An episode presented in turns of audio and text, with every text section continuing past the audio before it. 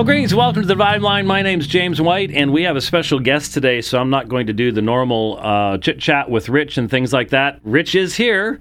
So those of you who are Rich fans, uh, don't worry. We will uh, we will get to him later on, I suppose. But we have a special guest, and I'll be honest with you, I'm not sure exactly how long we have him for, so that's why I'm not going to wait too long to bring on uh, former Navy SEAL Asa Miller. Asa, thank you very much for joining us on the, the program today. I'm I'm not going to tell anyone where you are because I'll be perfectly honest with you. The the background behind you, I don't know if you can see it, but we were sort of mocking uh, Brian as he was setting stuff up.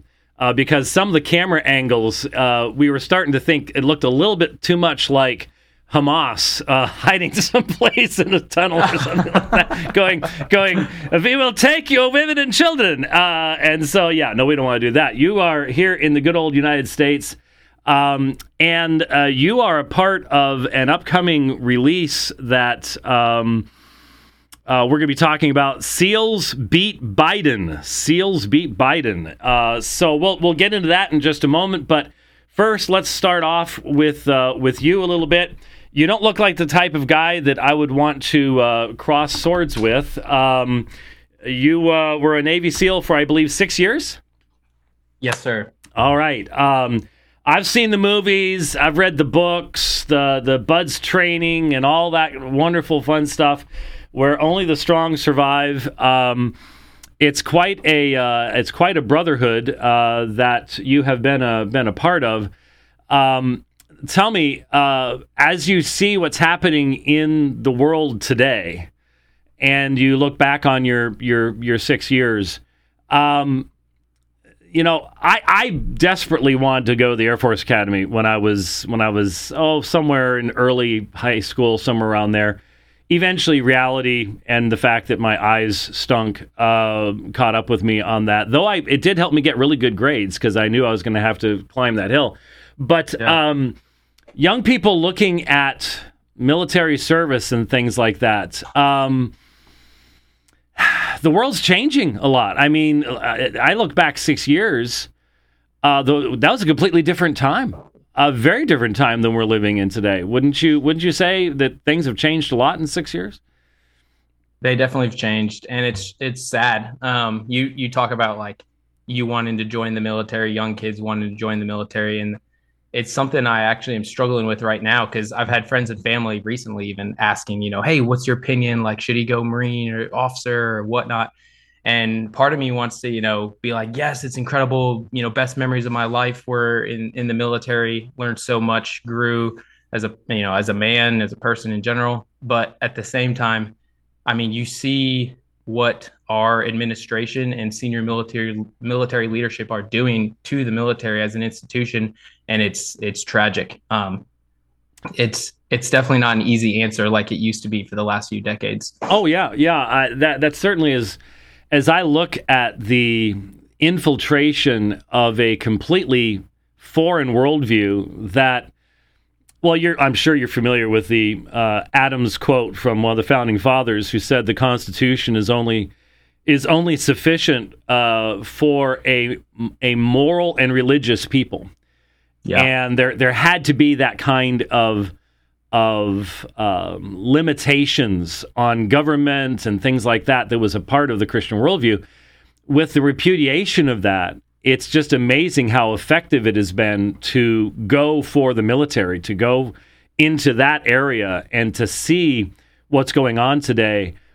It really does, uh, you know, on the one hand, we we we want to we want to love our military, we want to love the SEAL teams and things like that, and all all Americans have a well should have a a tremendous pride in uh, the fact that uh, we've been able to do good and proper things, but all of that depends on the you you, you use the term administration. I I since 2020 I'm using the term regime. Um, because an administration administers the laws that came before it rather than just ignoring all of them and coming up with new stuff. And so this new regime, um, it's hard to hard to respect, and it's yeah. uh, it's it's really really hard to then go okay. There has to be chain of command. There has to be uh, obedience to orders and all the rest of this kind of stuff.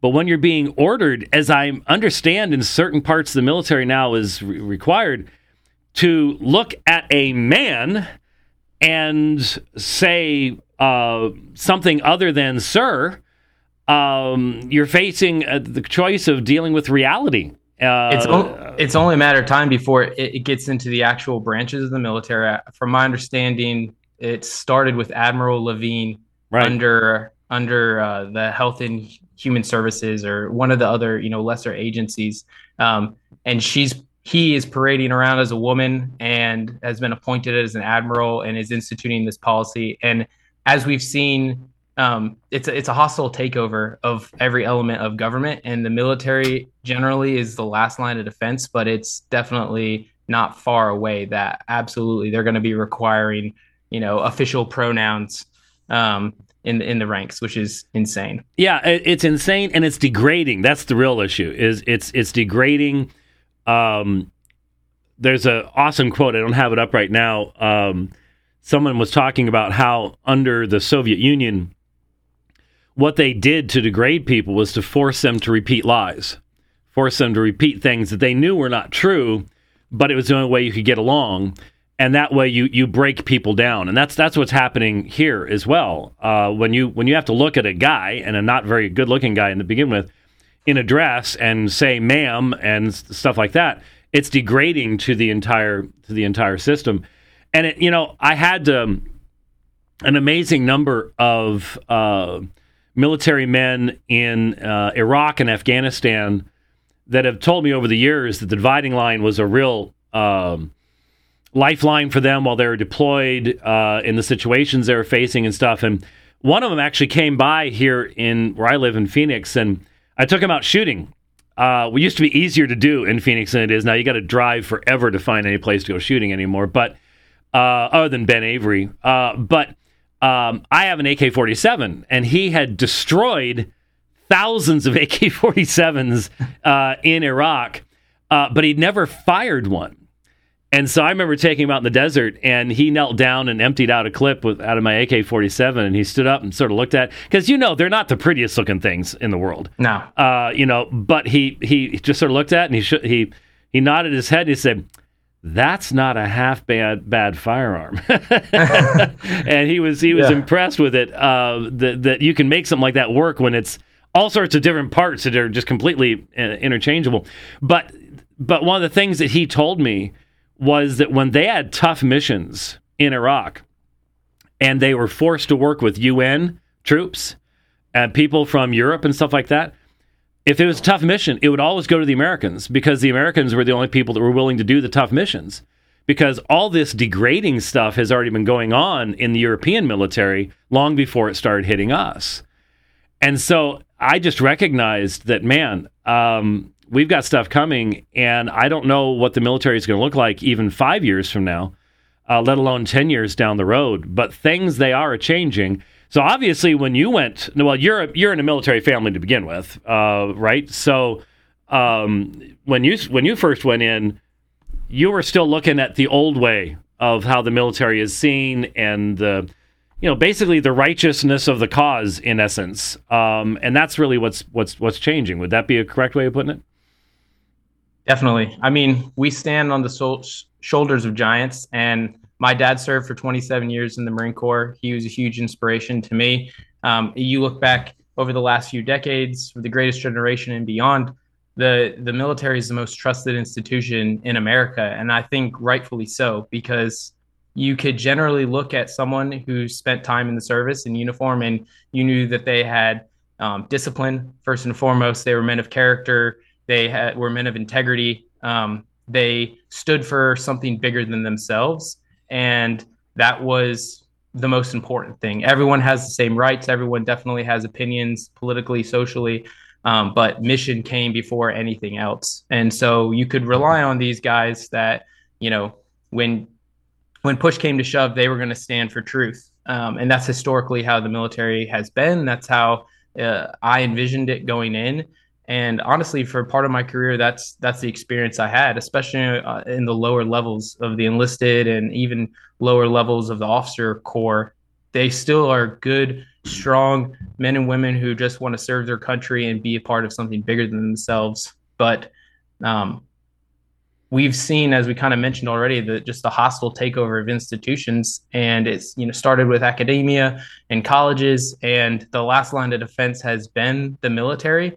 Um, I think a lot of conservatives and just um, common sense individuals in general kind of thought that the military would always stand as the bastion hmm. for mm. common sense because you know there's no room for transgender ideologies and abortion on the battlefield so right. there's no room for mispronouncing someone on the battlefield um, so i think we kind of overlooked it and i think covid was the final catalyst that yeah. pushed us over the edge because the left had been moving um, these radical ideologies had been moving. They have a mission. They're not stupid, and they have they have infected the ranks of senior military leadership and administrative um, officials. And when COVID hit, that that was their opportunity to start pushing and pushing hard um, all of these radical ideologies. Yeah, yeah, that that that really was something that changed everything. So, so the film um, that is coming out, um, and you're you're a part of its uh, of its story, is telling the story of the fact that, um, and please just tell me because we didn't we didn't really talk much beforehand as to exactly what you're able to talk about and, and not able to talk about, but um, we were all uh, taking a well, some of us were taking a stand early on in regards to the demands that were being made of us. Um, some of us who had some science background were going, man, some of this just doesn't make any sense. And when they started talking about the vaccines, I started doing reading on it, and I'm like, well, wait a minute, this, this there isn't there isn't a, a week's worth of safety data, let alone five years or anything else on these yeah. types of things. Um, what what in how in the world can anybody be be arguing that this is something that's safe or proper to do? And so, but that's that's out here in in Freeville. you know, I'm I'm not I'm not in the military, so I get to say those things and think those things. Uh, I mean, you've been a pincushion uh, probably during your military career for all sorts of shots and vaccines and everything because you're you're going all over the world. And I know when I traveled uh, to Africa and stuff like that, I took various shots because you're going into areas where you're going to be exposed to stuff you wouldn't otherwise be exposed to. And all that kind of stuff. Uh, we we sort of were still thinking in the old ways of thought. Uh, but then comes the the vaccine mandate uh, coming into the the military, and um, I know I my first uh, exposure to anything here was, of course, through my fellow pastor Jeff Durbin. He con- contacted me and and I'm not I'm the guy who travels around. I don't I don't fly anymore. Um, I, I I drive a fifth wheel now, and uh, uh because well, yeah, you know what? Uh, in in 2019, I flew 165,000 miles around the world. I taught in Samara, Russia, and South Africa, and all over the place. So it's not that I have a fear of aircraft or anything else. It's that I have a heart condition that if I put a mask on, it can trigger supraventricular tachycardia, which is significantly more dangerous than a cold. um, yeah. So, but nobody cared. I mean, the airline the airlines didn't care. Nobody cared. Uh, you just go ahead and die. You may have given us hundred thousand dollars in ticket fees last year. We don't care. Go ahead and die. So um, that one of the reasons I didn't get to meet with you guys uh, was because I would have had to have driven um, that, a very long distance to make that work um, at that particular point in time. But anyways, Jeff contacted me and said I've been contacted uh, by folks in in the Navy SEALs, and they want to talk to me about this this vaccine mandate, which I assume came from the fact that we at Apologia had been, um, you know, preaching on this issue. Uh, maybe Jeff was known because he's a, a former world karate champion or something, um, uh, or or maybe because he was in the Teenage Mutant Ninja Turtles. You guys are so young. maybe that was uh, maybe that was the connection. I have no earthly idea. Um, uh, but uh, he told me he he came back from from meeting with y'all. Now you may not know this, so you may be learning something for the first time too. He comes back. I think it was on a Friday. He came back. And he's filling us in. And he says they need this and they need this, and we're going to be working with. Uh, um, I think Bradley, who's also in the film, um, on on these legal things here, and, and and one of the things he says was they need a a religious exemption uh, statement, an, an explanation of what the what the reasoning here is, and they need it like by Monday or Tuesday. This is Friday, and I'm listening to this, and I'm going, okay, okay. I've been around here long enough to know. I go, so Jeff, um, you mentioned this uh, writing something. Um, who's who's going to do that, Jeff? Well, um, most qualified. well, James, you you've written 24 books, so I mean, uh, you know, uh, oh, okay, thanks, Jeff. I appreciate that. So I I literally only had like about maybe 18 hours of actual um, writing time uh, to to put together what I ended up putting together. Um, but yeah, I wrote that. Uh, that uh, was was then given to you all, and uh, proud to have had the opportunity to do it. But it was surprising uh, when it when it came, came about at that particular point in time. And I, I think it was a few weeks after that I was on the road, so I was in my RV, and Jeff said, "You know, it's you know it's not looking good."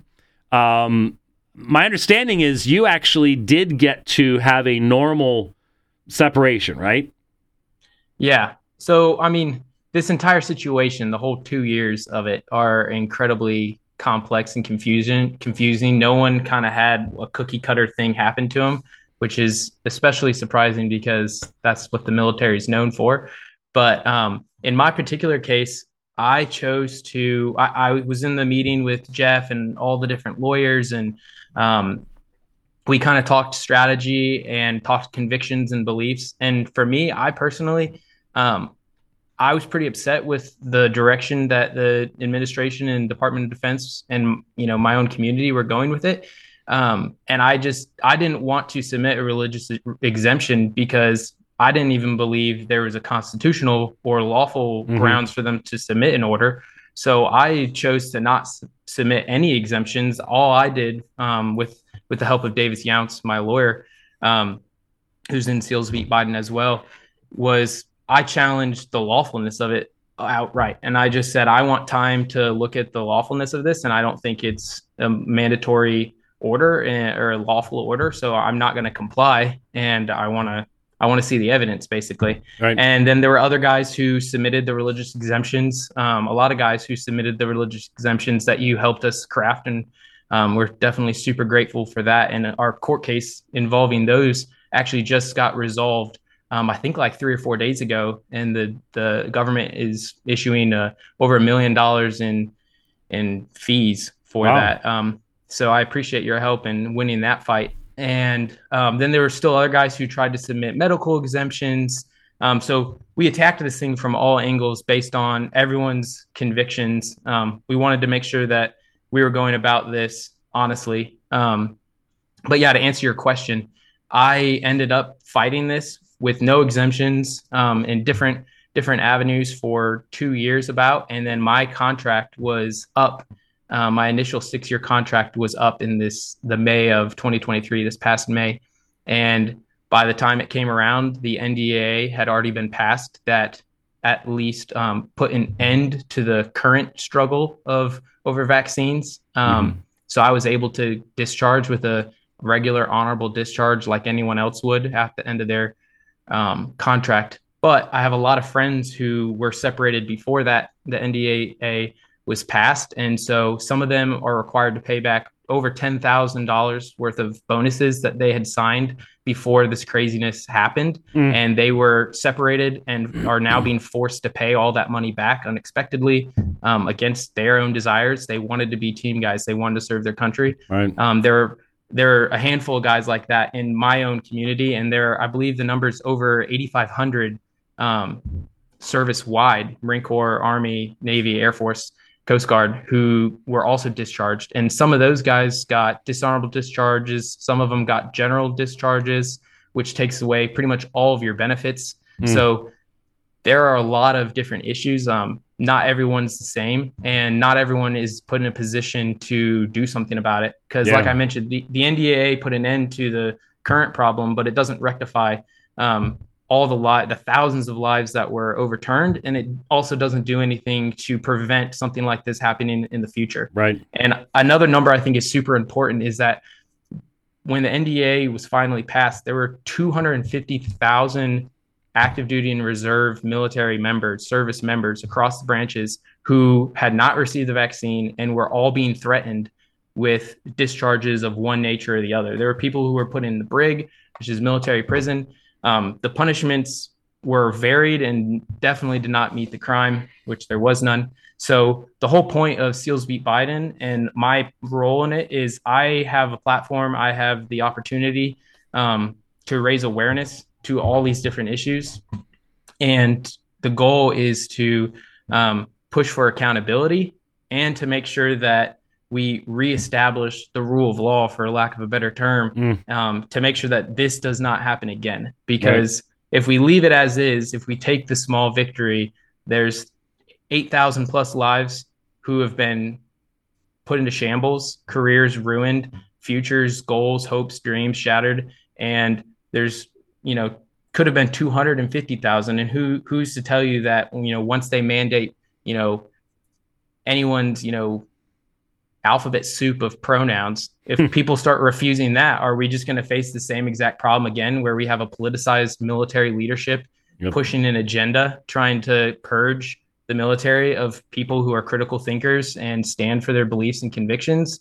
Um, so that's that's really the ultimate goal of Seals Beat Biden is yes, COVID, it was the catalyst that was kind of the catchy um, title that helps us raise awareness to this and brought it to public view that there is a systemic um, rot in our military leadership. But the goal of the documentary is to tell some stories and then provide um, pathways forward and to just raise awareness to the general public that we need to do something about this. We can't just rest on our meager meager laurels from um, shutting down one avenue of approach that the enemy took towards us.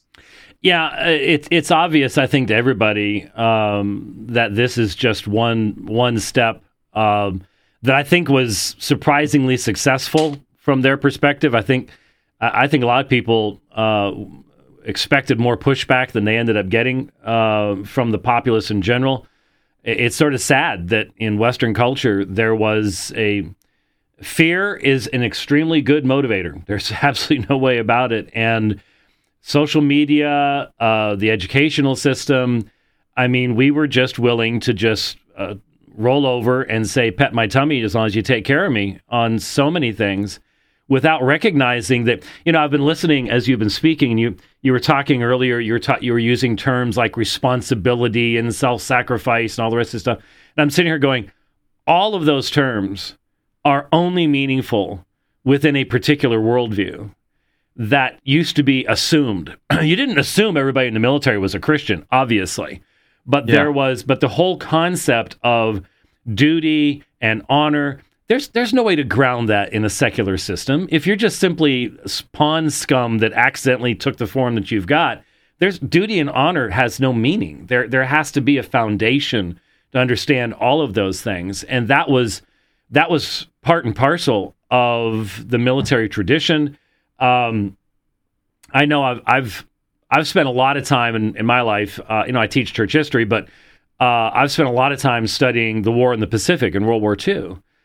And when you look at what people had to go through at Tarawa and Iwo Jima and Okinawa and of course Guadalcanal, the Marines on Guadalcanal, you you you look at at how they held off just a massively superior number of of uh, of Japanese. They only they did that because there was a conviction that gave them the co- cohesion and the the ability to to do what they did. And once that's gone, um, you have to replace it with something else. And secularism doesn't offer anything else to put there. That's the problem. And so um, when I when I listen to you saying these things, you know, a lot of people during the time were going, "Well, look, they're military; they just have to do whatever they're told." But the problem is when when you study history, you look at the Nuremberg trials and things like that. Doing what you were told was not considered a proper defense at Nuremberg uh, no. for the, for the guards at Auschwitz and Buchenwald and places like that. So there's much more to it than that, but it goes to worldview. It goes to to why you're doing what you're doing and the foundation and the legality of the orders and that's what you were talking about is saying this isn't this is not a, an appropriate order because it's malformed it does not have the foundation i mean that would have been my argument and in fact i did include that by the way in the exemption document was there is there is absolutely no way that anyone could argue that these vaccines had any kind of meaningful safety data to them at all. And as I'm sure you've kept up with, uh, within just the past couple of weeks, news came out that they have found plasmid DNA uh, in uh, the uh, Pfizer uh, vials and the Pfizer vaccine vials, which is not supposed to be there. And that is a form of DNA that can put the mRNA into the genetic code, into the genome of the of the human species. I mean, it's dangerous. It's illegal stuff. I mean, it's stuff that yeah. the world community says we will never do this. We know China is doing it, uh, et cetera, et cetera, but it's illegal stuff.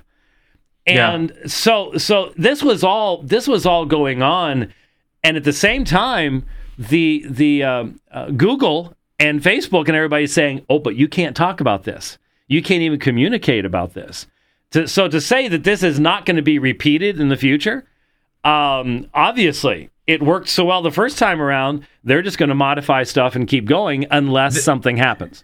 It, we don't even have to wait for the future. I mean, you just I'm I'm sure everyone listening to this, if they pay attention to military or you know political or even religious issues in our in our world right now. I mean, Tommy Tuberville, senator out of Alabama, has been fighting. I think for maybe it's definitely a few months. I think maybe 10 months is the right number. He's been fighting the just basically blank check automatic promotions for senior military leadership, um, which of course you, they can all still be promoted. It just takes individual votes on the Senate, but he's been blocking it over abortion in the DoD.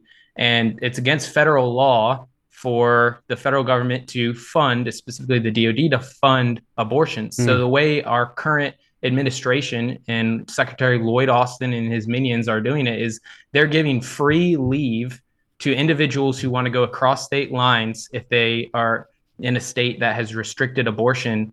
Um, they if they want to go across state lines, they get free leave, free emergency leave, and then get their travel cost reimbursed. Mm. Plus, they get leave on the back end um, to recover from their abortion.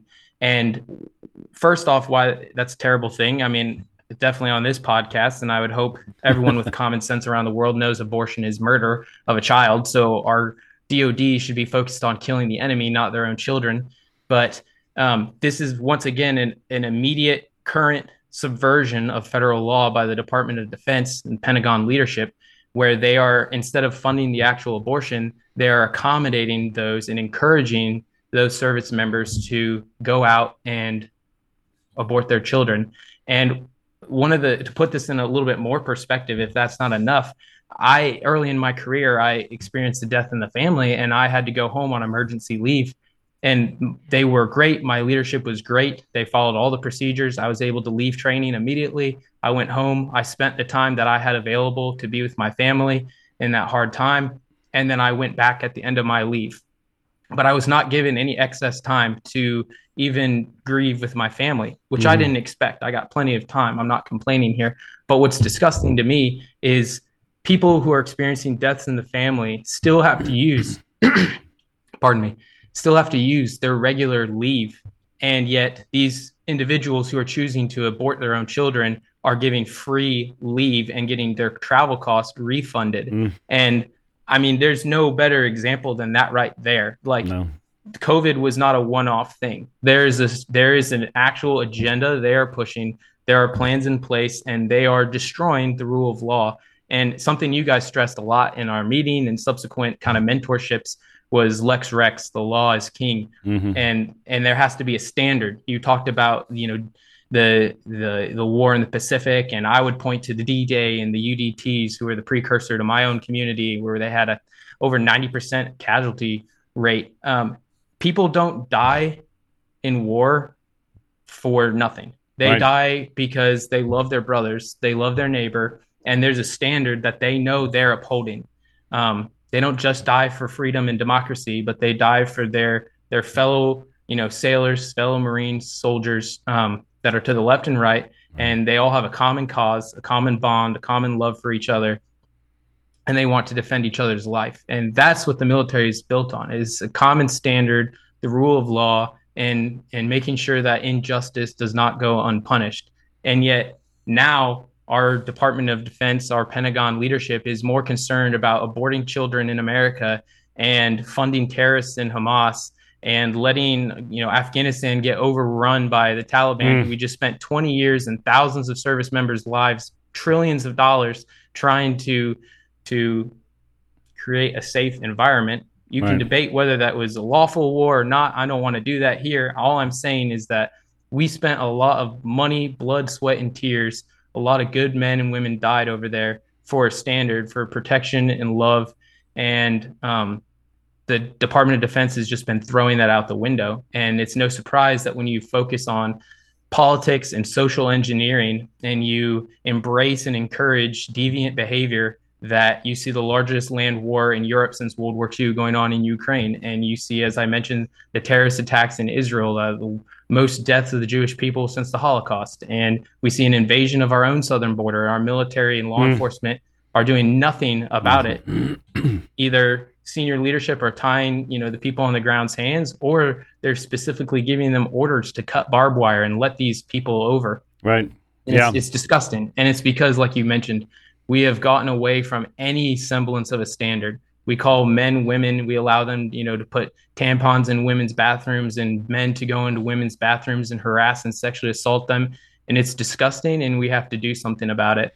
And all of this, of course, is um, again, it's worldview, worldview, worldview, and that's look. It's not just the military that's been taken over; the educational um, institutions were taken over first. You had to.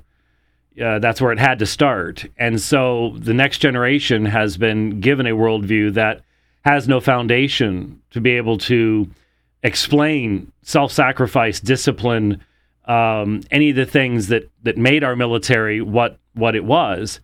It is interesting to me. I'm sure you've read it. Um, General Eisenhower warned.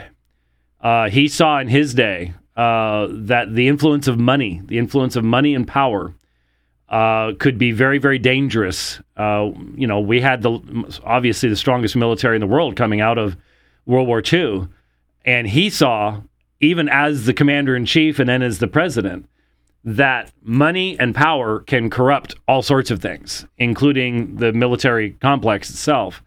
And you just have to wonder how far back uh, all this stuff uh, goes as far as the, the directionality to eventually, once you rob people of their humanity, once you don't believe that you are created in the image of God, uh, what a powerful military can do is scary. Um, look at what the Soviets did. Look at what China is doing to its own people. Uh, once you lose that, it it becomes extremely dangerous. And um, so, anyway, uh, now now when does this? Because I don't know, I don't, I, know, I don't know how much time you've got today. I don't want to take up a lot of your time. Uh, but when does the film come out? And how are people going to be able to uh, uh, watch it? How is it going to be distributed? Yeah, so right now we are going to be releasing in November. So for an official date, just go ahead and over uh, go over to sealsbeatbiden.com. You can follow us on social media. Um, we haven't put out an exact release date yet, but it'll be dropping in two separate um, documentaries. The first one, or episodes, the first one will kind of be telling the story of COVID, what happened, who was involved, um, what was at stake. And the second one will go a little bit more in depth on the current issues that we're facing post COVID and what needs to be done about them. So, yeah, releasing November of this year. And um, for more updates, just head over to sealsbeatbiden.com. Will that will that be released i- like in a limited number of theaters, or is is it all online, or exactly how will it? Are you aware? I mean, sometimes Yeah, yeah. that's that, that stuff can change. No, so it's going to be free to the public. Our only ask is that you um, sign up with your email, and then it'll direct you over to the Republic Sentinel, and they're the guys who are producing this, and they're they have an awesome um, up and coming conservative uh, news outlet where all news is given straight and given through a Christian worldview. Um, so our only ask is that you subscribe to the to the email list and you get the both episodes for free oh, okay. on your digital device. Okay, all right. So it'll be a digital download type thing or a website or something. Yeah. You'll, you'll be able to watch it all all digitally. Okay. And the first episode will be dropping in uh, in November, and then the other one uh, weeks after, be, months after. Um, you know, I can't actually tell you, but I believe they should both be in November. Oh, okay, um, okay. But yeah, if okay. you head over to SEALs Beat Biden, you'll have all the answers right there. so, uh, so now um, this makes you a movie star. Um,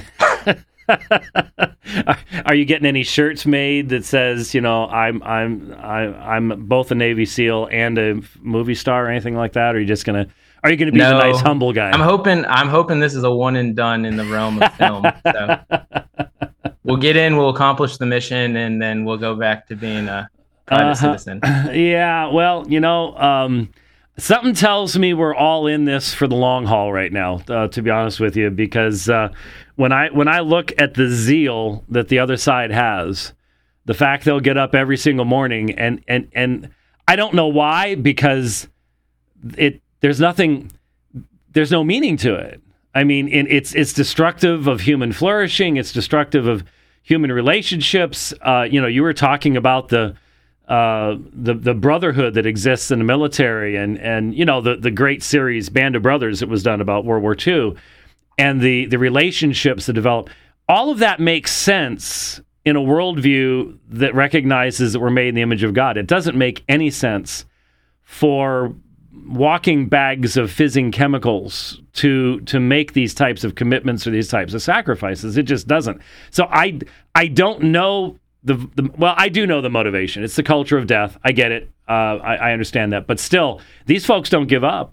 Uh, they they just keep pushing and keep pushing and keep pushing. And we tend to want to get the battle done and then go home and be with our families. Um, but they they just keep going and going and going. And so we've got a lot of a lot of work, a lot of praying, a lot of uh, energy to expend yet, uh, I think. Um, and you're a young man. I have grandchildren, and uh, I trust me. Um, when you have your first grandchild, mark this down, write it down. James White told me this would happen. Um, but when your baby has a baby, all of a sudden you start realizing you are a part of something a whole lot bigger than you ever thought you were. And it changes well, everything let me clarify. I don't plan on going quietly into the night after this. Um, there's some great organizations, as I mentioned, the Sentinel, raising awareness, telling the truth. Um, also, Stand with Warriors is a new organization. Well, organization that you're probably familiar with. They helped kind of fundraise for our our lawyers, but right. it's been rebranded and, and, and repurposed um, and I'm super excited about the guys over there. Davis Younts has headed that up, and they are taking a proactive approach towards making sure that nothing like this happens in the military specifically, and then to a broader um, governmental agencies. So I definitely plan on helping guys like that out. Um, I was just specifically talking about film. I, oh, I, sure. I don't want to go to Hollywood. but no, we definitely have a mission ahead of us that is going to take a lot more than than a documentary. And oh, yeah. the documentary's purpose is just to raise awareness and and reach people um, where they're at at their home, going about their daily lives, working, doing the stuff that us, you know, common sense Americans want to do, and showing them that we are in a death struggle. Um, I truly believe that, and if we, if the if the side of creation and love and ultimately God doesn't step up and fight back against these in my opinion, evil, hateful, spiteful individuals who are pushing these ideologies, then America, as we know it, is doesn't have much time left. Um, that's true. And so, well, while that is kind of doom and gloomy, like I totally see. You said, "What's the military going to be like in five years?" I think the military in five years could be right back to where it is, the most trusted institution in America, with good, strong men and women serving their country. Um, but it just takes individuals, young and old, stepping up and saying enough of this insanity. Yeah. Now you've uh, you've worked with uh, Zach Lautenschlager on the film. Yes. Yeah. Um, now there's a connection there that you're, you're probably not aware of. Um, Zach is a member of the OPC in Magna, Utah, uh, with Pastor Jason Wallace, and we have worked with Jason for longer than I think Jason wants to admit we've worked with Jason. Um, I was just up there in April for his 25th anniversary celebration, 25 years in, in ministry. And Jason's just a wonderful troublemaker. Uh, he arranged, I don't know how many debates I've done in Salt Lake City, but Jason's been behind all of them. In fact, I, did you, uh, if you haven't had a chance, not that you're not busy enough as it is, uh, Jeff and I have done two debates up in Salt Lake City uh, we did one right before COVID shut everything down with two atheists. And it's well known because uh, it's the famous antifreeze debate, where one of the atheists poured a cup of antifreeze from a Prestone bottle and challenged the Christians to drink it in light of uh, Mark 16 that says that Christians can drink poisons and it won't hurt them. And I, I'm going to tell you, I'm sitting next to Jeff as this guy's walking toward us across the thing with a with with antifreeze, going, "Are we about to get sprayed? Is this going to be thrown on us? What? I have no idea what in the world is coming." break out his karate. His I was going to say, but I was glad I had Jeff next to me because I figure he can he can take care of whatever's coming. Um, that ended up being a fascinating uh, debate. Jason Wallace, the pastor of Zach's church, was the moderator of that debate. And then in April of this year, uh, we did another debate uh, Is God necessary for ethics? With two atheists there in the same room that Jason put together. And both of them went really, really well. Uh, I think you'd find them to be. Uh, uh, that second one was it? Uh, I think it was a younger gentleman on the atheist side, yes. and then kind of and, an older guy. Yes, yes, yes, yes, yes. I, I did watch that a few months ago. I thoroughly enjoyed it. Um, well, and keep something rewatching, and keep something in mind that isn't mentioned in the video. Um, Jeff flew home that next morning because his mom was dying, and in fact he had gotten word that day he had just arrived that her lung had collapsed. Oh so he could have been he could have before mailed the debate. Yes, he could have mailed wow. that thing. Well, a big storm was coming in. In fact, I got trapped in it uh, because I'm driving. A uh, huge snowstorm came in, got nine inches of snow, and so he got out in time. And the beautiful thing is, um, he was able to lead his mother to the Lord before she died. Wow. So that was all in the days after that debate, but he had just gotten that word the day of the debate. And yet, as you know, he was on fire in that debate. He was laser Absolutely. focused. And so that's, that's, just one of those things that that I mean, I love Jeff. Um, and he he says I'm one of his fathers in the faith that I've been a mentor to him and everything else, but I'm like I, I wouldn't have been able to do what he did in that situation. I really I really don't think I, I would have had the kind of focus that he had. So yeah, that was sacrifice and discipline. Yeah. Oh yeah, um, big time, big time. I, I, uh, I have yet to say it, but I need to take this moment to just acknowledge the fact that you guys. I mean, I can't thank you guys enough. I was not aware of who any of you guys were before this process started, and it it came in. We never really got into how we even you know got connected, Apologia, and all the different you know Davis and and um and Bradley. But right. I just want to take this moment to just say, you guys, you're witness um, from YouTube to sermons broadcasted to the uh, individual, you know, mentorship that we received was so such a blessing, and I've grown so much in my own faith. And I just want to personally thank you well, and the Apologia staff.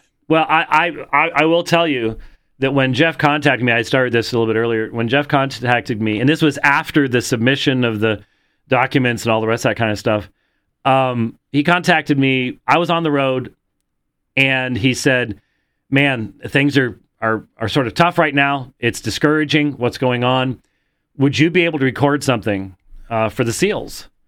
And I'm like, "Yeah." I, I mean, I haven't met with them. I haven't even seen their faces. Uh, it, it's hard to just look at a camera. Um, but I'm just sitting here thinking, all the discipline the life training, um, the the the sacrifice of so many, so much of what other young men are able to have free time to do that you can't do because you're learning and you're being trained and you're doing all these types of things. I, I, tried to put all that in my mind, and then just there in my little RV, I don't even remember where I was. I remember it was at night, um, trying to record um, as best I could something that was that recognized the difficulty of the situation, the, the disappointment of the decisions that were being made, but at the same time encouraging in an overarching sense that you're doing something bigger than yourselves. You're doing something, um, you're taking a stand that will later in your life, you'll be able to look back at this and say, that was the right thing. It was the only thing I really could do. Um, and I don't know what what kind of impact something like that from a little old Scottish guy uh, can possibly have. But I was honored to to have that opportunity to to record that and and uh, send it off to to you guys and and uh, so I just I just you you need to know for a lot of us we're just so thankful for all that you guys have done and um, you are the next generation. Yeah, I mean I'm looking at a young man here. You're the next generation, and I'm going to tell you I had it a whole lot easier than than your generation will. You're going to be facing some serious serious challenges. And so my generation is blamed for messing it all up, and in many ways that's true. My generation believed in the myth of neutrality.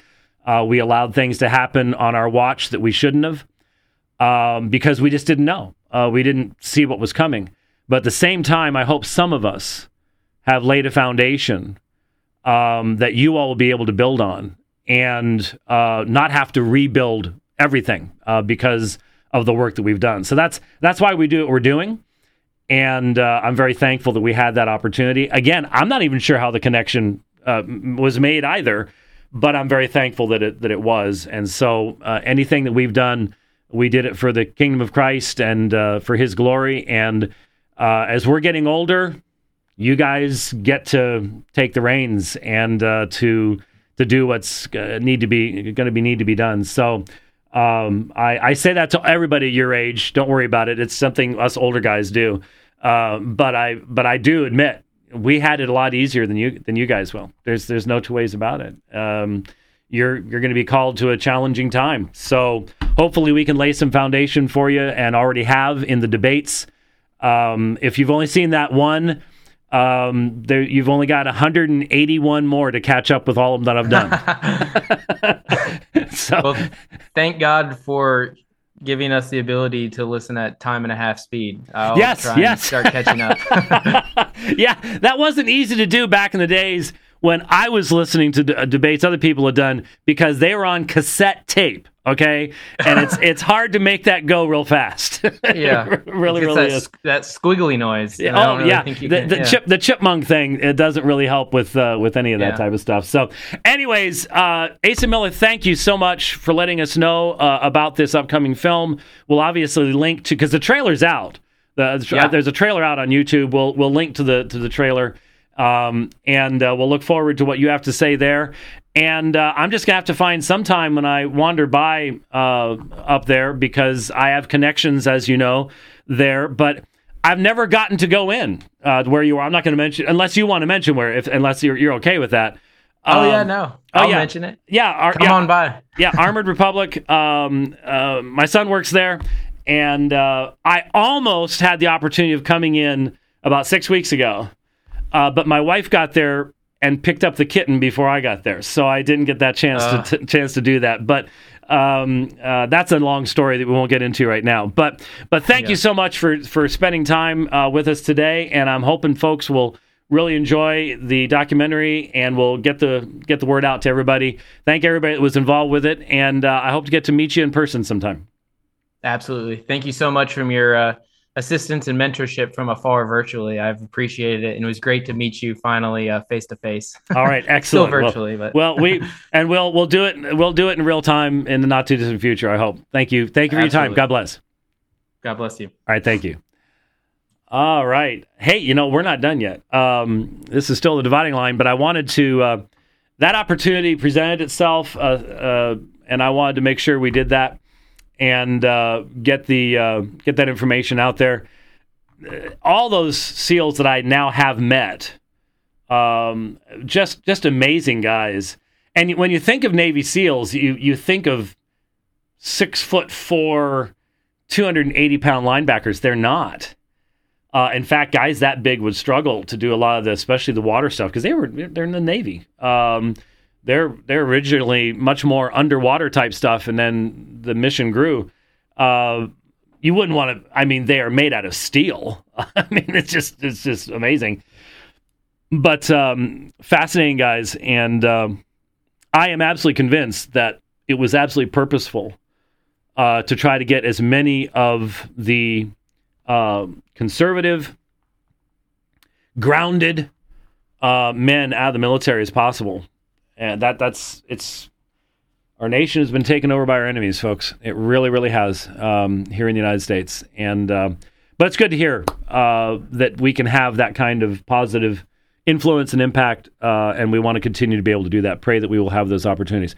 What I wanted to do uh, in the rest of our time, uh, I'm not sure how much time we have. Uh, Rich is Rich is good. well, you know, you keep telling me that you have to um, reserve time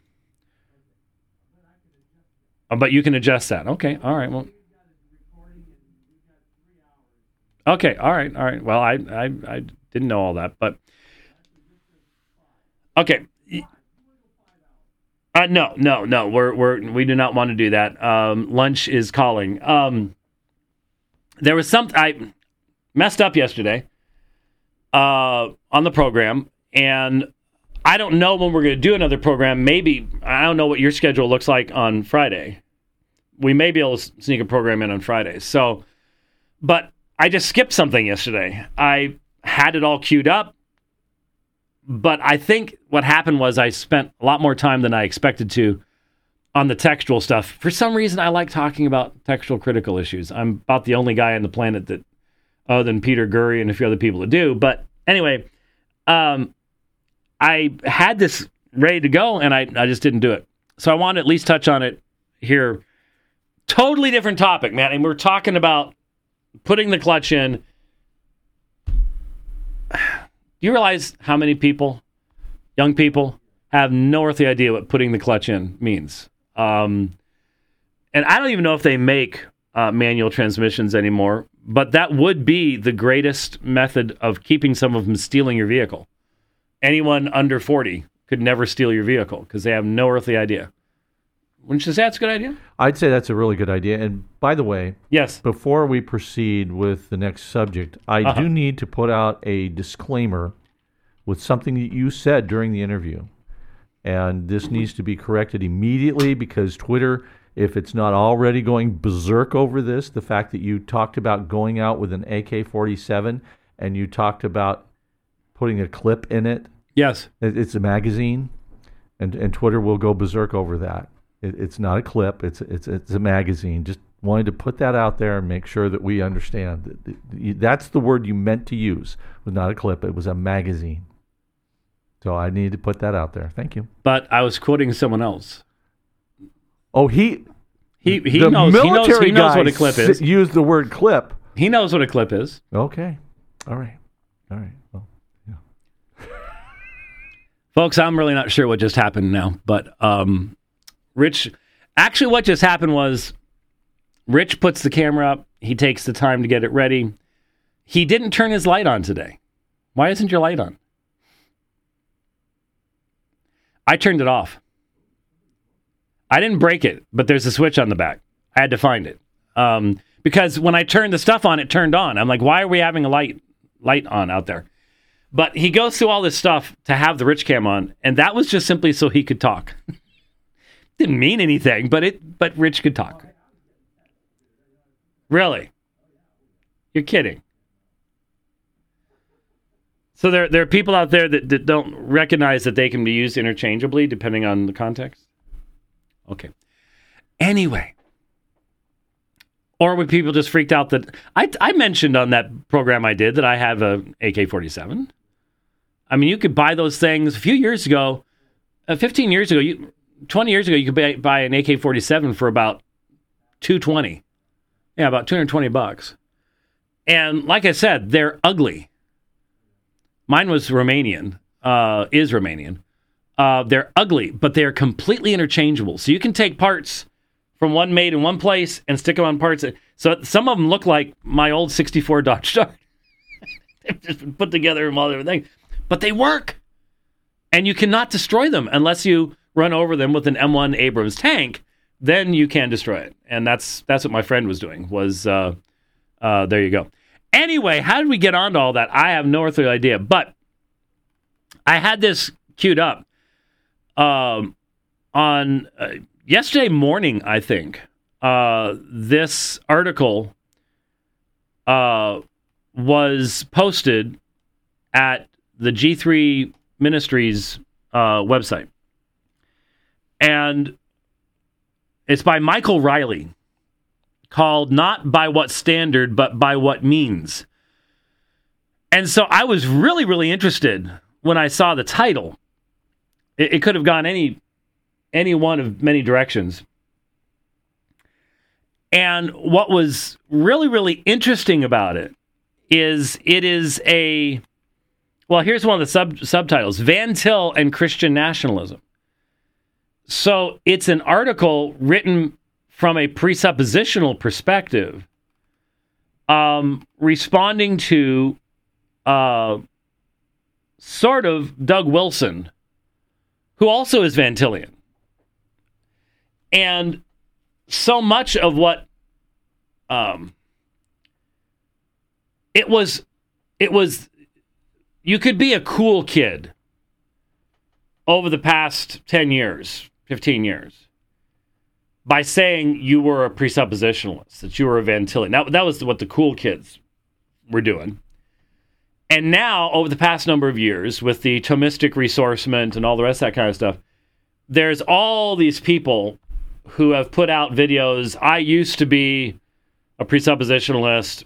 And then, of course, you have your hardcore Brunton Leibold guys that that basically say that if you're a presuppositionalist, you turn Jesus into a myth and all this other utter insanity and not even sem- no semblance of balance at all amongst those uh, intellectuals. Um, but anyway, so I was really interested, uh, and I wanted to sort of look through the the article a bit and share some of these things with you and discuss it with you.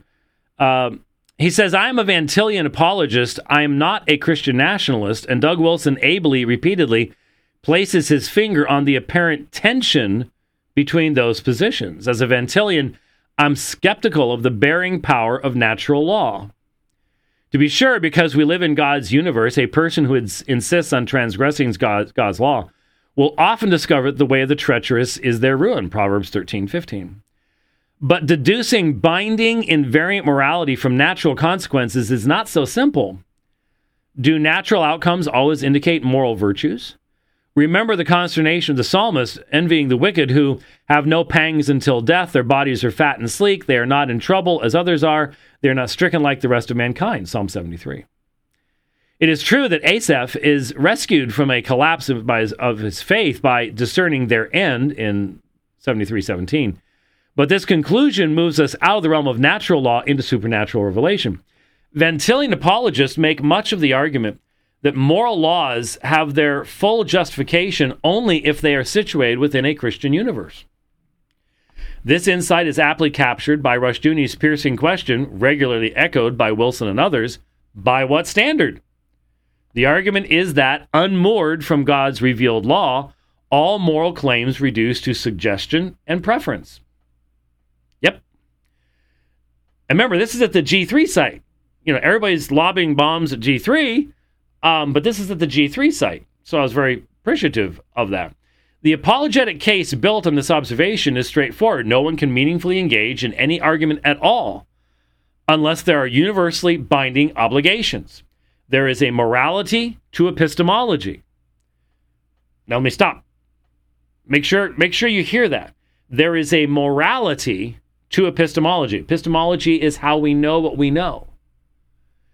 And in most Western thinking today, and certainly in, in secularism, there is no morality to epistemology at all. They're two completely different things.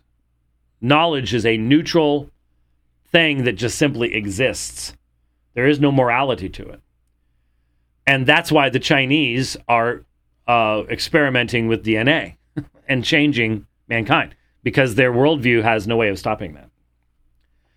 Those obligations must be more substantial than manners and conventions, As Bahnsen said to Stein, again, the classic debate that took place between uh, Greg Bahnsen and Gordon Stein, 1985. Dr. Stein has said that the laws of logic are merely conventional. I can almost hear this in Greg's voice in a bad recording. Um, if so, then on convention, he wins tonight's debate. And on convention, I win tonight's debate. And if you're satisfied with that, you didn't need to come in the first place. You expected the laws of logic to be applied as universal standards of rationality. Rationality isn't possible in a universe that just consigns them to convention. That would be, I think that was in the rebuttal. I've listened to it so many times, but anyway. Yet, going back to our author here, yet no non Christian worldview can adequately account for such transcendent standards. Thus, when an unbeliever makes his case against God, his anti theistic argument presumes the truth of Christianity. So, this is just, you've heard this from uh, Brother Ayala, from Jeff Durbin, from myself. Uh, if you've listened to, if read of any any of Bahnsen's books and uh, Oliphint and Frame, all students of Greg Bons of, of uh, Van Til, it's where it's coming from.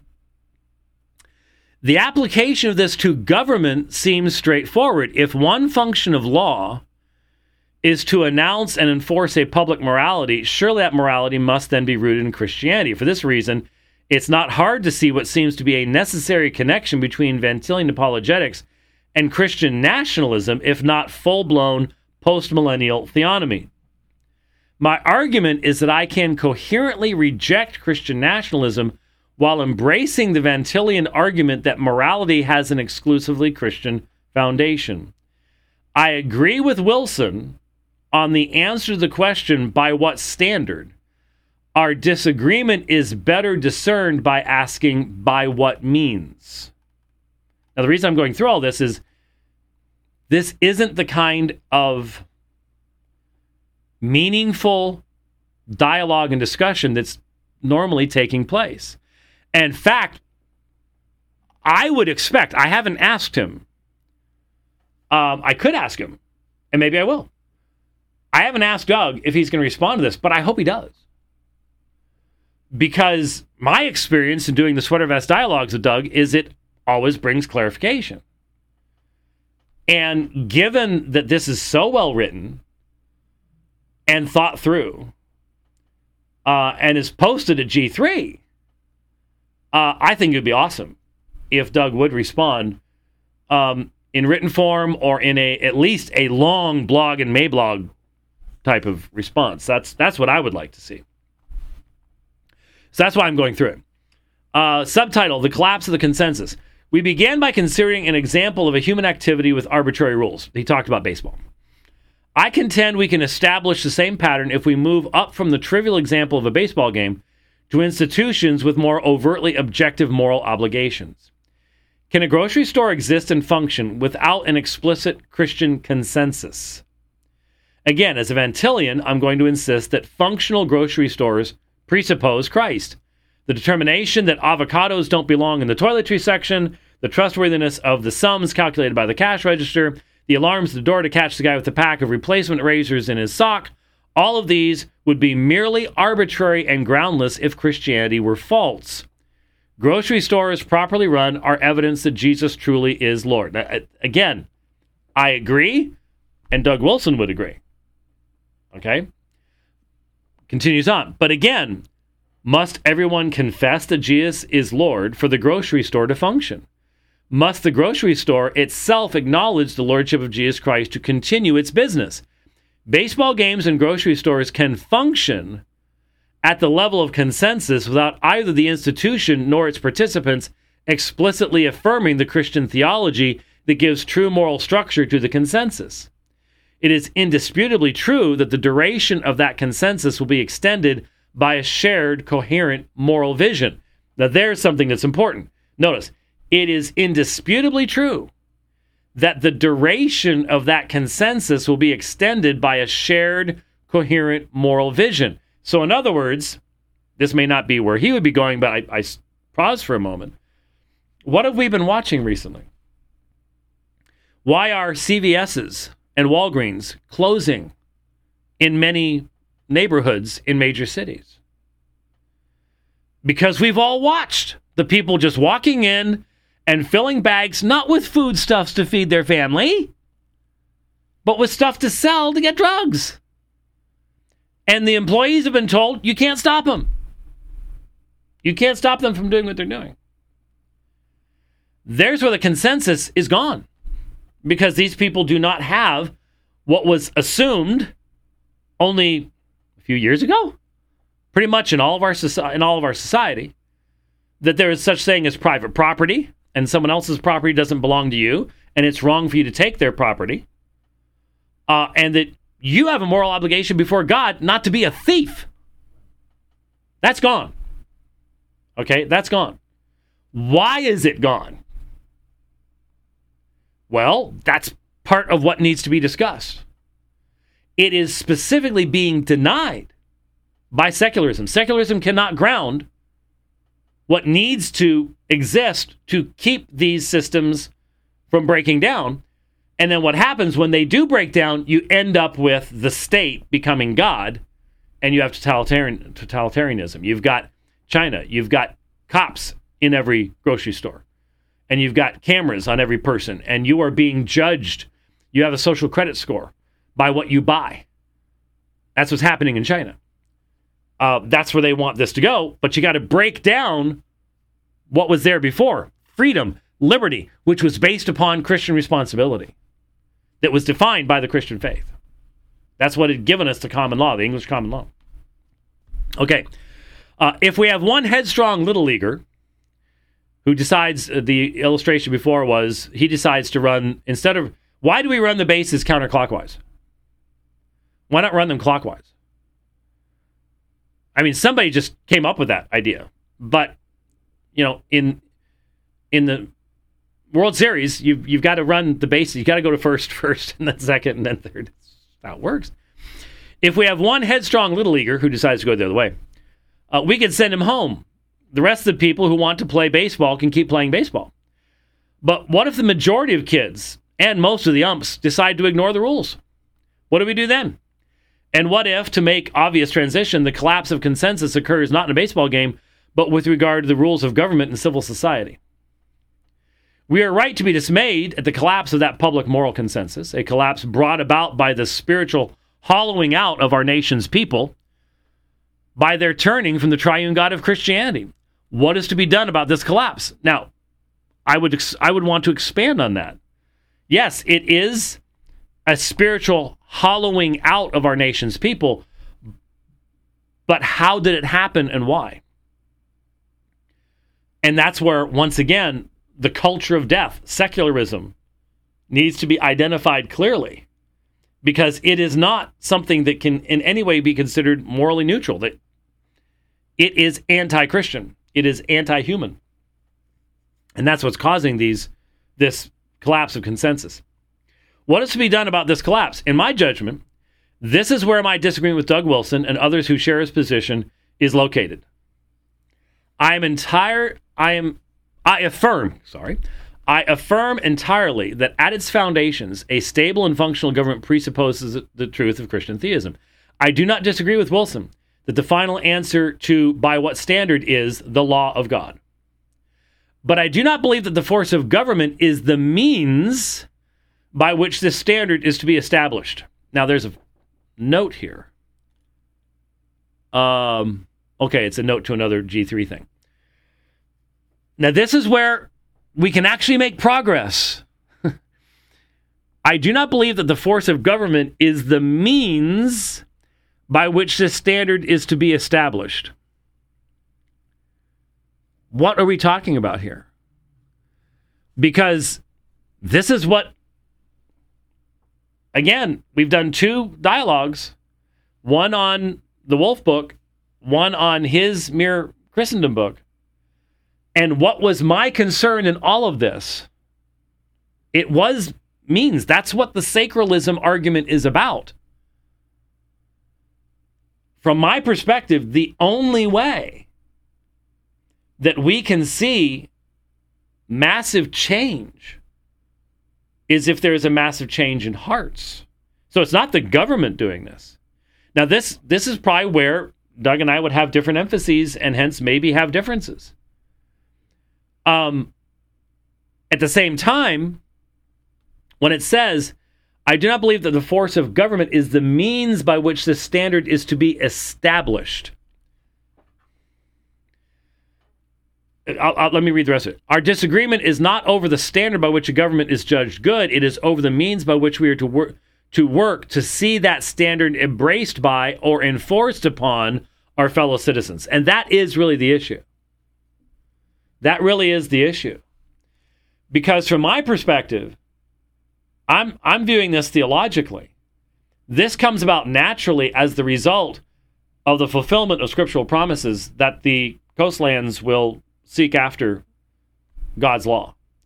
So you have massive change, massive conversions, and the natural result is we want to please God. How do we do so?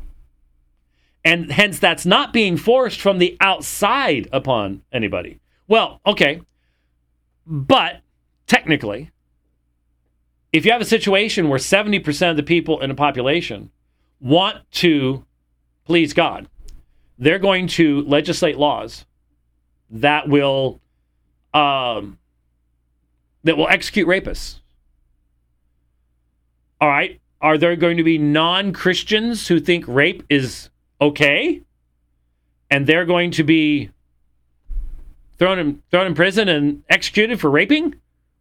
Well, yeah, I suppose so, but that's that's what all law does all law says murder, uh, rape, kidnapping.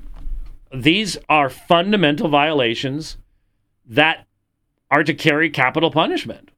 We don't do that anymore here, which is why you have it happening right, left, and center. But that was the goodness of God's law. And if we want God's blessing, then you have to. But here's the problem that is the very argumentation that was then used to drown Baptists. And you go, I see a, a chasm there. Yeah, the problem is that power can build bridges to cross chasms like that. And that's what you had happening when you have that that's why that's why under sacralism, Christendom 1.0, since you didn't have regeneration taking place, you get this tradition built built up, and even after the Reformation, you've got Luther knowing Fritz Erbe's down in the pit. You've got Zwingli preaching free grace and watching Anabaptists drowned off the bridge outside his window. Now that was a transitionary period. I get it. I understand that they didn't. They were coming out of a sacral system they didn't really want to end a sacral system. They just wanted to end who had the ultimate authority in the sacral system. Uh, and the Reformation laid the foundation for the destruction of that sacral system. No question about all those things. But it took time. But that's why I'm saying, unless regeneration is brought about in a wide uh, majority of the people. The only thing this can lead to is the use of religion as another corrupt force of government, which is what you had under Rome. Uh, that's why anybody who's talking about, you know, we'll, we'll take over, you know, a couple years from now, just isn't getting it uh, because they, there's only one thing that can lead to. There's only one thing that can lead to and simply saying, but wouldn't you rather have good laws than bad laws, isn't answering the question. Because you can have bad men twisting good laws. All of it has to do with when when when you have the the, the prophetic promise, they they will seek after seeking after your law. What is that? write upon their hearts that law. That has that's regeneration. That's regeneration. That has to that has to be the only foundation that can be there. Um so this is where the conversation has to take place, and it needs to be taking place more widely. And I'm so appreciate what I appreciate about this article so much. And I don't know this brother. At least I don't think I know this brother. I'm sorry, brother, if we've met. And I'm just I I tend to know people by context. So I've people I've had people walk up to me that I actually know fairly well, but in a complete context where I never would ever expect to see them, and I'm left going, uh, uh, yeah, you look familiar. And then it's like, oh my goodness, yeah. So maybe we've met in some context. I just by name, it's not clicking from what I'm reading here, but I really appreciate the article. I hope everybody will go see it, and hopefully you can remind me to link to it um, when uh, when I get done here. But this is the stuff that needs to be discussed, being discussed. Our disagreement is not over the standard by which a government is judged good, even though that is a disagreement with a lot of folks. And at least, and one thing that I'm thankful for is that we have moved positively to where more and more people are recognizing this. I grew up in the in the myth of neutrality time where that that just wasn't even part of our thinking. It is over the means by which we are to work to see that standard embraced by or enforced upon our fellow citizens, which, from my perspective, has to be a massive work of the Spirit of God. That's okay. Uh, I think it's important as I conclude to make clear the specific thesis I'm defending. I'm merely making the case that one can simultaneously believe that one, all moral claims, including the obligation to conform to arbitrary laws, ultimately are groundless unless Christianity is true, while also believing that two, if the consensus about these conventions disintegrates, it is not the role of the state to enforce the underlying explicitly Christian foundations for these laws. Now, that's where I'd like to hear a response. Because what, what I would say is the state has to be called to do what God says it is to do, which is to preserve life. So we right now have a state that is in love with the culture of death and enforcing the culture of death. It is enforcing death rather than life. Therefore, it's in rebellion against God and will be judged by God. That is what we have to loudly proclaim to everyone that if they want life, this is not the direction to go. This is destructive. Um, and I, I just don't know that Doug Wilson would disagree with that. Um, he certainly didn't in the conversations that we had. So, the role of the state is key. And my understanding of Romans chapter 13 is that there is a clear expression from God's word as to what the role of the state is to be. And that's what we are to proclaim to them. And God has called his people to live under governments that were very friendly toward them and were actually supportive of the proclamation of the gospel all the way to the other end of the, that spectrum. And the real challenge is for every eschatological perspective, no matter how you view it, how do you live faithfully depending on where God has called you to be in light of what the state is where you are or what the state's becoming where we are right now? Uh, if you're convinced, finish off here, if you're convinced that Christian nationalism is justified on other grounds, this argument won't be persuasive, and that's fine. Here, I'm not arguing that Van Tilian apologetics precludes Christian nationalism. Instead, I'm merely arguing that Van Tilianism doesn't demand it either. Um, and I and I appreciate that argument. Um, and I've never argued that Van Til requires Christian nationalism. Van Til came out of a period where, at least in some parts of Europe, there had been sort of an attempt at a form of Christian nationalism. You you know, all those nations still to this day have state churches. And what has been the result of every single state church in Europe. Ask believing, solid Christians in any nation in Europe, what do you think of the state church? And they're all going to be like, that's where the apostates go. that that's that's the that's the biggest struggle we have is to try to evangelize people because they think that because they're a part of the state church, they're they're actually Christians.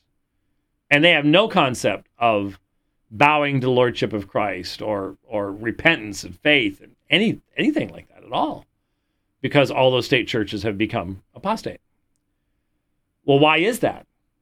What is that a failure of? Is that a failure of Christian nationalism? Is it a failure of Christendom 1.0? Is the difference between Christ- Christendom 1.0 and Christendom 2.0 a belief that there will be a time when the nations will seek after God's law and there's where the where the son says, you know, the father says to the son in the Psalter, ask and I will give you the nations as your inheritance. And when the son asks, does the father do so? And does that then result in all of this? Or can we bring this in through some other means? There's where there's where all the issues are. And hopefully you can see there's a lot to be thinking about there and there's a lot of foundational stuff. And reform people are going to respond differently than non-reform people, but there are divisions amongst reform people at this point as well. Big divisions, and not just the Thomistic stuff. Uh, but that is a part of it. There is no question that that is a part of it. Because while Thomas may have been uh, friendly toward Augustine, his anthropology and sacramentology fundamentally twists the best of Augustinian grace. Inevitably. Inevitably. And Augustine wasn't consistent because of the Donatist controversy, and we've talked about that over and over again. But I really appreciate this because it, it, it a lot of folks have just decided I'm not even going to listen to any of this anymore because it's the same stuff, the same surface level stuff, just being kicked around and turned into memes and silliness. And I get it. This was an article that actually tried to go I'm a Van Tillian presuppositionalist. I'm not a Christian nationalist, whatever in the world that's supposed to mean anymore. And here's why and here's where my disagreements would be. And it was wise enough to not try to do more than just one thing. Because I, I appreciate, notice at the end, if you're convinced that Christian nationalism is justified on other grounds, this argument won't be persuasive, and that's fine. So, in other words, I'm willing to write an article and have a narrow focus. There's one thing I'm trying to accomplish here. Here, I'm not arguing that Van Tillian apologetics precludes Christian nationalism. Instead, I'm merely arguing that it doesn't demand it either. So you've you've got the wisdom here is I'm only trying to establish one point and not answer every question that could ever be asked. And that seems to be in my experience what what frustrates me so much. I'm looking at Twitter here. I'm pointing toward Twitter. You don't know that, but I'm pointing toward Twitter. What frustrates me about trying in social media is you'll put out your best effort. I'll do a long tweet, I'll edit it, clear. There it is.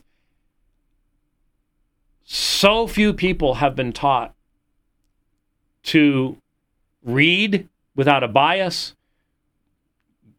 Fellow Christians grant some kind of grace and follow an argument only through to the point that the person is arguing it, not this point over here and that point over there and that point over there and that point over there.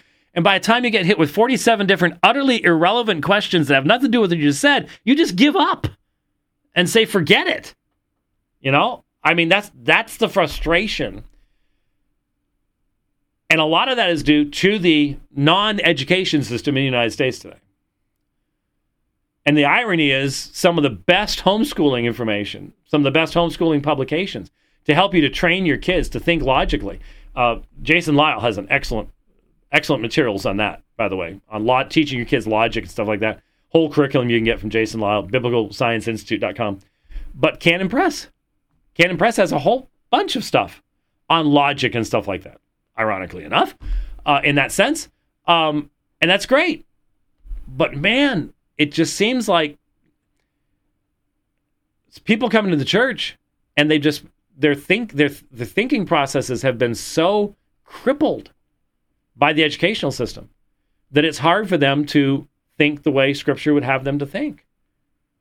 Uh, and as a result, you just get this massive explosion of different perspectives. It's uh, it's hard. But anyways, I had that queued up. Oh, do you have your microphone up? I can't. You've you've It's, it's you, without the light on, man. I just uh, I can't really see you uh, over there. I, I found that article very well taken, especially the first part, because it, it's that side of it, that administrative side, that doesn't get talked about. Everybody wants to talk about righteous laws. We need to have all these righteous laws. If we look at the Old Testament, where did the failure happen? We had righteous law. We had perfectly righteous law. But you got a lot of people with a It heart was, of stone. It was in the administration of the righteous law that we find the unrighteous judges, that we find the unrighteous magistrate. And we fast forward to now, and the the big thing that nobody seems to be really I mean, you're getting into it all the time, but when you have leaders like we have that have good laws and decide we're just not going to do that. oh yeah. Okay, we have the situation with the struggle over the laws in the state of Arizona and the overturning of Roe v. Wade, and the leaders in government suddenly, well, we're just not going to do that. Well, we're going to go ahead and fight it. We're going to appeal this stuff to the Supreme Court. It was before it was overturned, it was clear as day as to what it was uh, meant, and they knew it, and they fought the overturning of Roe v. Wade, and they lost for once, and For now. for now. But again, when we have administrative laws where we we have COVID, we had administrators who simply made up law out of thin air Oh, that did not exist. We just you just interviewed a guy who was a victim of that, Yeah. and we'll just we'll just make it up and we'll we'll ruin your life over it. And you sit back and go, well, where's the he he, he nails the problem. They don't, the problem is at the heart of man. Evil and all my evil desires override all those righteous desires because I don't really care that the law doesn't anchor me anywhere. And the moral fabric of it is is completely missing in the being of the uh, of the, the the administrator. That's just what hit me. All right. Well, uh, we went uh, pretty much uh, uh, same as yesterday. We've done two jumbos in a row. Um, but I wanted to make sure to run over that article and uh, uh, thank the author and thank G3 for posting it. It's very useful. It's very helpful. By the way, I did see somewhere where he um, made a uh, correction. Uh, Stephen Wolfe had made an objection to something about uh, in their hearts or something like that. I think it was a not a well way of saying that the state could somehow change hearts or something. I, I I don't remember what the exact context was, but he said he changed it and put a footnote in, and I don't know if the version I grabbed was before or after that. It was probably before, uh, but it didn't come up. I don't think it's really relevant to the um, discussion that we just had. So I will link to that, and I appreciate that. Thanks uh, very much uh, to Asa Miller for being with us. I've got a picture of him um, out in the field on the on Twitter. He seemed significantly less um, uh, scary looking uh, during the interview than than what uh, he looks like there with that. Um, that is a big. He's got. That's a very big gun. that's just wow. Um, okay. Anyway, uh, appreciate him, him being on. Looking forward to getting a chance to meet him in person at some point in the future.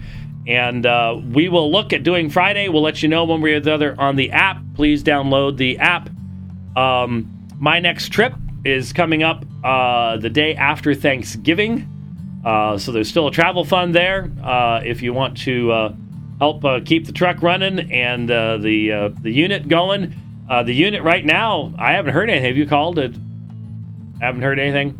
The whole the whole roof. There's a fabric on the roof is being replaced. It's warranty work, thankfully.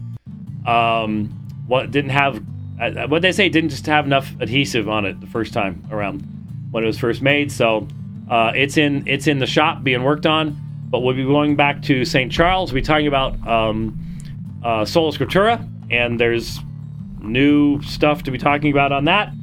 And then afterwards, um, we're going to be going to Kansas City, and I don't. It's been a long.